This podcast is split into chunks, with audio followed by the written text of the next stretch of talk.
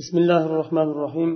الحمد لله رب العالمين والصلاة والسلام على سيد المرسلين محمد وعلى آله وأصحابه أجمعين.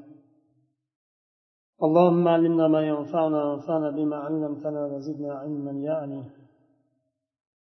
أبو بكر رضي الله عنه هنا خليفة بولش xususida rasululloh sollallohu alayhi vasallamdan keyin xalifa bo'lishi xususida bir qancha hadislar kelgan. Hadislarni ba'zisi sarih shaklda dalolat qilgan bo'lsa ba'zi hadislarda ishora qilingan. Va olimlar aytishadi mutavotir darajasiga yetgan bu hadislarni mazmuni deyishadi. Jubayr ibn mutan roziyallohu anhudan rivoyat qilinadi. U kishi aytadilar atat imroatu nabiy sollallohu alayhi vasallam فأمرها أن ترجع إليه قالت أرأيت إن جئت ولم أجدك كأنها تقول الموت قال صلى الله عليه وسلم إن لم تجديني فأتي أبا بكر bir ayol rasululloh sollallohu alayhi vasallamni yonlariga keladi rasululloh sollallohu alayhi vasallam aytadilar boshqa vaqt u kishini yonlariga kelishni buyuradilar. Shunda ayol so'raydi kelganimda sizni topolmasamchi deb so'raydi. Nima qilay? Ya'ni sizni topolmasam kim bilan ko'rishay degan mazmunda so'raydi. Ya'ni mabodo siz ya'ni dunyodan o'tgan bo'lsangiz yo degan mazmunda deyish deb e, sharh berilyapti bu yerda. Rasululloh sollallohu alayhi vasallam aytadilar agar meni topolmasangiz abu bakrga keling deydilar. Agar men bo'lmasam abu bakrga keling o'zlaridan keyin eng afzal inson abu bakr roziyallohu anhu ekaniga dalolat qiladi. Ibn hajar roziyallohu anhu aytadilar bu hadisda ochiq bir dalolat bor rad bor nimaga? Shiani nimasiga? Ular aytadi rasululloh vasiyat qilib qoldirganlar aliga deb yolg'on nimalarni to'qib chiqarishadi. Ularni maqsadi alini himoya qilish ham emas aslida. Ularni maqsadi islom ummatini o'rtasida ixtirof chiqarish fitna qilish birini bir biriga dushman qilishdan boshqa bir maqsadi yo'q ularni عن حذيفة قال كنا عند النبي صلى الله عليه وسلم جلوسا فقال إني لا أدري ما قدر بقائي فيكم ما قدر بقائي فيكم فاقتدوا بالذين من بعدي وأشار إلى أبي بكر وعمر وتمسكوا بعهد عمار وما حدثكم ابن مسعود فصدقوه huzayfa roziyallohu anhu aytadilar biz rasululloh sollallohu alayhi vasallam bilan o'tirgandik rasululloh sollallohu alayhi vasallam aytdilar sizlarni oralaringda qancha qolishim noma'lum dedilar mendan keyin ikki kishiga ya'ni abu bakr va umarga ergashinglar dedilar. Mendan keyin abu bakr va umarga ergashinglar degani ochiq dalolatki rasululloh qancha meni qolishim sizlarni oralaringda ma'lum emas. Bilmayman deyaptilar. Agar men o'tsam mendan keyin abu bakr va umarga ergashinglar degani ummatni yetakchilari shular degan mazmunda. Ammar ammor roziyallohu anhuni ahdini mahkam ushlanglar va ibn masud roziyallohu anhu aytgan so'zlarini nima desalar tasdiq qilinglar dedilar. Bu yerda bu hadisda mendan keyin min ba'di abu bakr bilan umarni ishora qilib aytishlari bu ularni rasululloh sollallohu alayhi vasallamdan keyin ummatni yetakchisi xalifa bo'lib qolishiga ishora bu عن ابي هريره رضي الله عنه عن رسول الله صلى الله عليه وسلم قال بينما أنا نائم اريد اني انزع على حوضي اسقي الناس فجاءني ابو بكر فأخذ الدلو من, من يدي لي ليروحني. فنزع الدلوين وفي نزعه ضعف والله يغفر له. فجاء ابن الخطاب فأخذ منه فلم أر نزع رجل قط أقوى منه حتى تولى الناس والحوض ملآن ينفجر أو يتفجر. abu hurayra roziyallohu anhu aytadilar rasululloh sollallohu alayhi vasallam aytdilar men uxlayotganimda ya'ni tushimda ko'rdim hovuzda odamlarni sug'orayotganimni ko'rdim ya'ni suv berayotganimni ko'rdim. Va abu bakr roziyallohu anhu keldida meni qo'limdan satilni oldi meni rohatlantirish uchun. Va ikki satil chiqarib suvni e, ya'ni hovuzdan ikki satil suv chiqardi va chiqarishi zaif edi. Alloh u kishini kechirsin dedilar.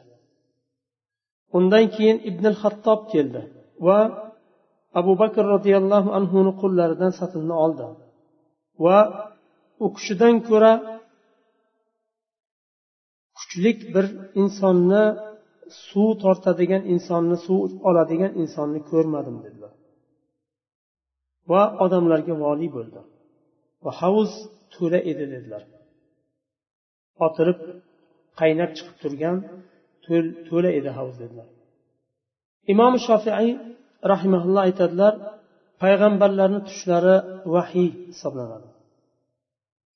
Va abu bakr roziyallohu anhuni suvni chiqarishliklarida zaiflik bor edi deganni ma'nosini u kishi aytadilar.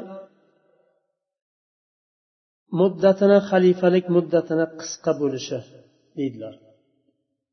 Ikki sotil chiqarishlari ya'ni ikki yil xalifalik qiladilar. U kishini murtadlar bilan bo'lgan janglar va ummatni qayta tiklab olishga bo'lgan u kishini harakatlari e, ko'p narsalardan fathlardan mashg'ul qilib qo'ydi deydilar.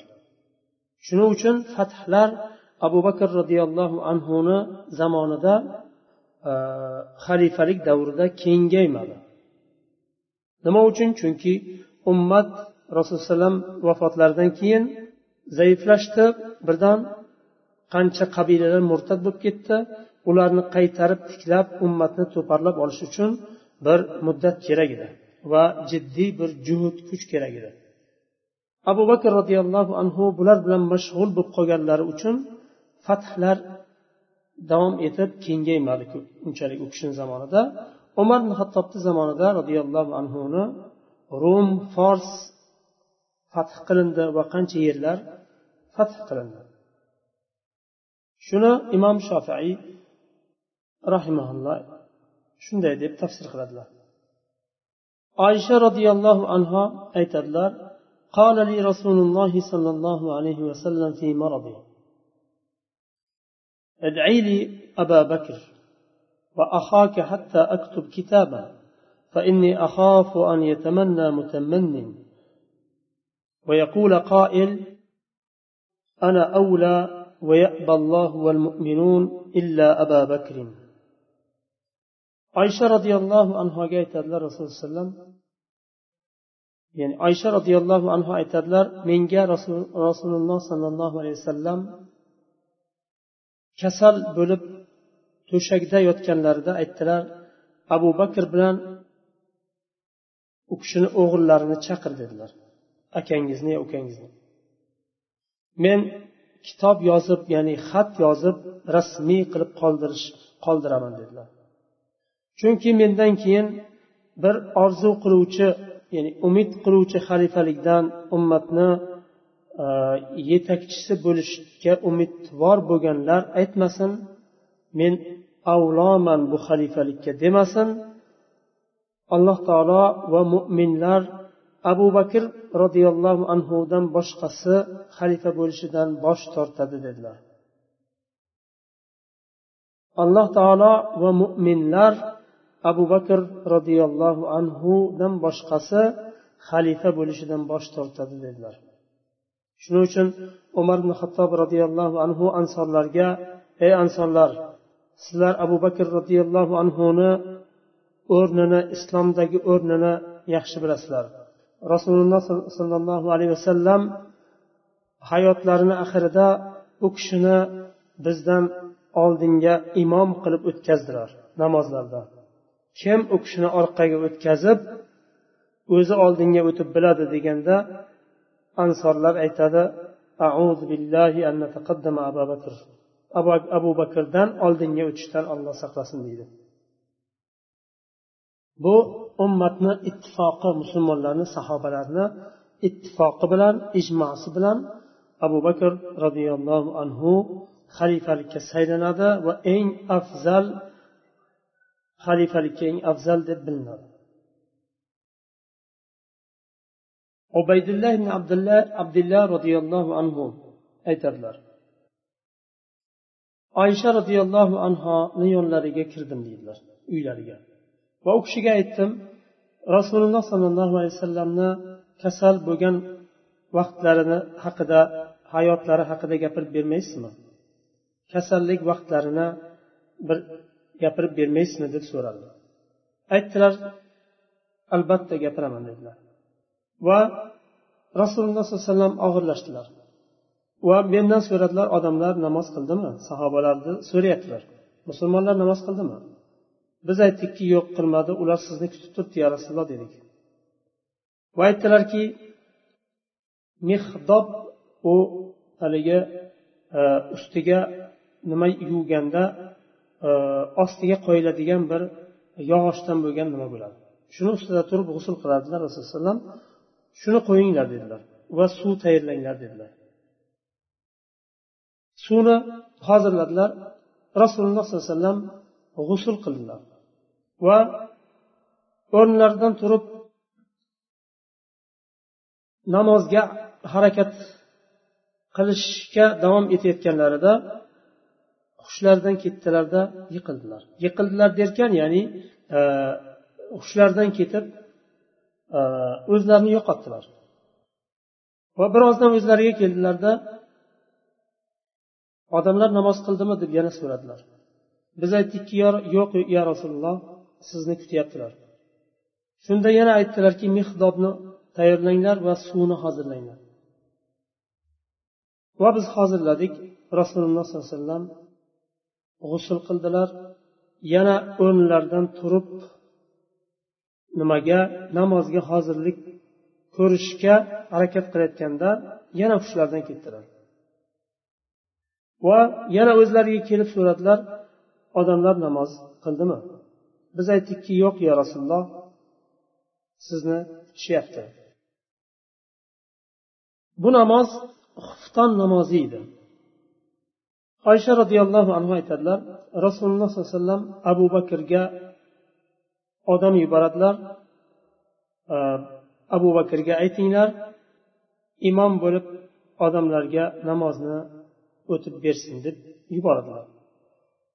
Abu bakr roziyallohu anhuni yonlariga keladida elchi rasululloh alayhi yuborgan kishi aytadi rasululloh sollallohu alayhi vasallam sizni odamlarga imom bo'lib namozni o'qib berishga buyurdilar dedi. Shunda abu bakr roziyallohu anhu u kishi qalblari yumshoq qur'on o'qiganda ko'p yig'laydigan insondilar shunda aytadilar ey umar siz o'tib bering deydilar. Shunda umar ibn hattob roziyallohu anhu aytadilar siz haqliroqsiz ya abu bakr deydilar. Siz o'ting. Chunki allohni rasuli u kishini buyurdilar o'tishga. Abu bakr roziyallohu anhu bir necha kun namozga imom bo'lib o'tib beradilar undan keyin rasululloh sollallohu alayhi vasallam biroz o'zlarini yaxshi his qilganlarida ikkita kishini orasida chiqadilar. Ularni birisi abbos ikkinchisi ali roziyallohu anhu bo'ladi. Bu peshin namozga namozda bo'ladi. Va abu bakr roziyallohu anhu namozda imom bo'lib odamlarni oldida turgan bo'ladilar. Imom haligi e, peshin namozni qilishga hozirlik ko'rilayotgan bo'ladi. Abu bakr roziyallohu anhu e, rasululloh sollallohu alayhi vasallamni ko'rganlarida o'zlarini orqaga oladilar. Ya'ni sahobalar bilan birga safga turadilar rasulullohni ko'rganlarida shunda rasululloh alayhi vasallam aytadilar orqaga nima qilmang e, e, joyingizda joyizda turing deydilar. Ya'ni odamlarga imom bo'lib o'qib o'tib bering deydilar.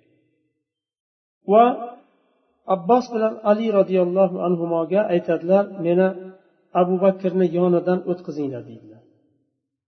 Abu bakr roziyallohu anhu odamlarga imom bo'lib oldida imom bo'lib turibdilar.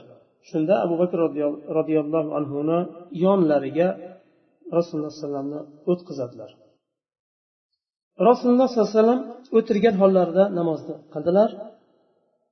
Abu bakr roziyallohu anhu turgan holda rasululloh sollallohu alayhi vasallamga iqtido qildilar va odamlar abu bakrga iqtido qildi.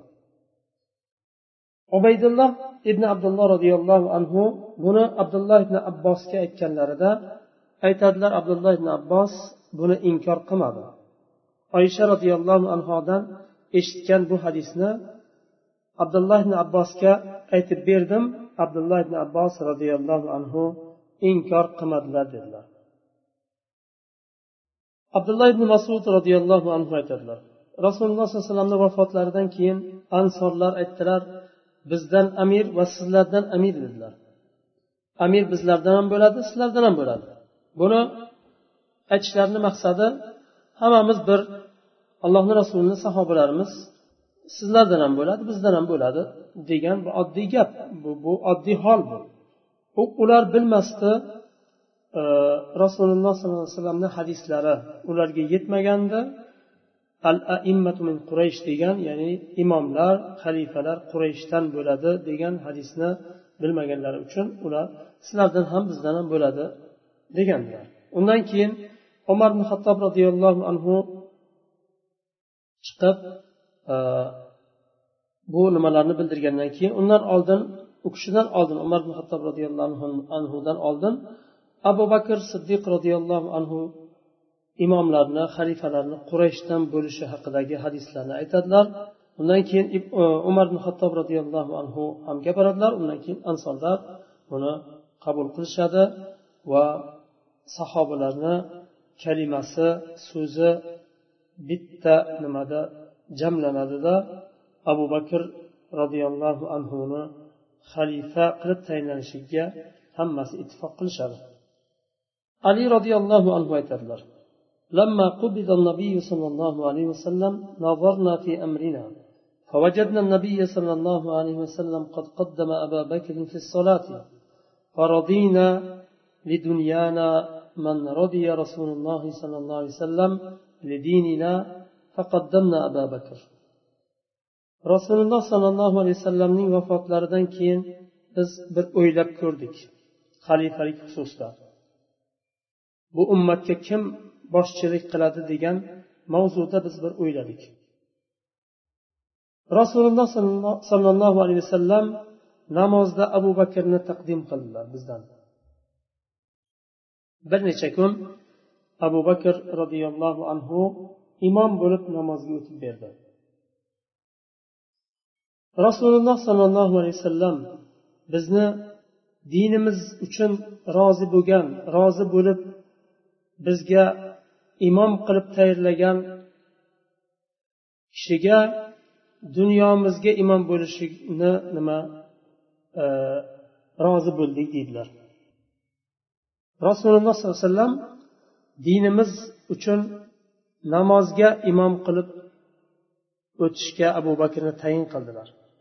Nima uchun biz dunyomizda dunyoviy ishlarimizda imom bo'lishini e, rad qilamiz degan mazmunda bu. Yo rozi bo'lmaymiz degan mazmunda.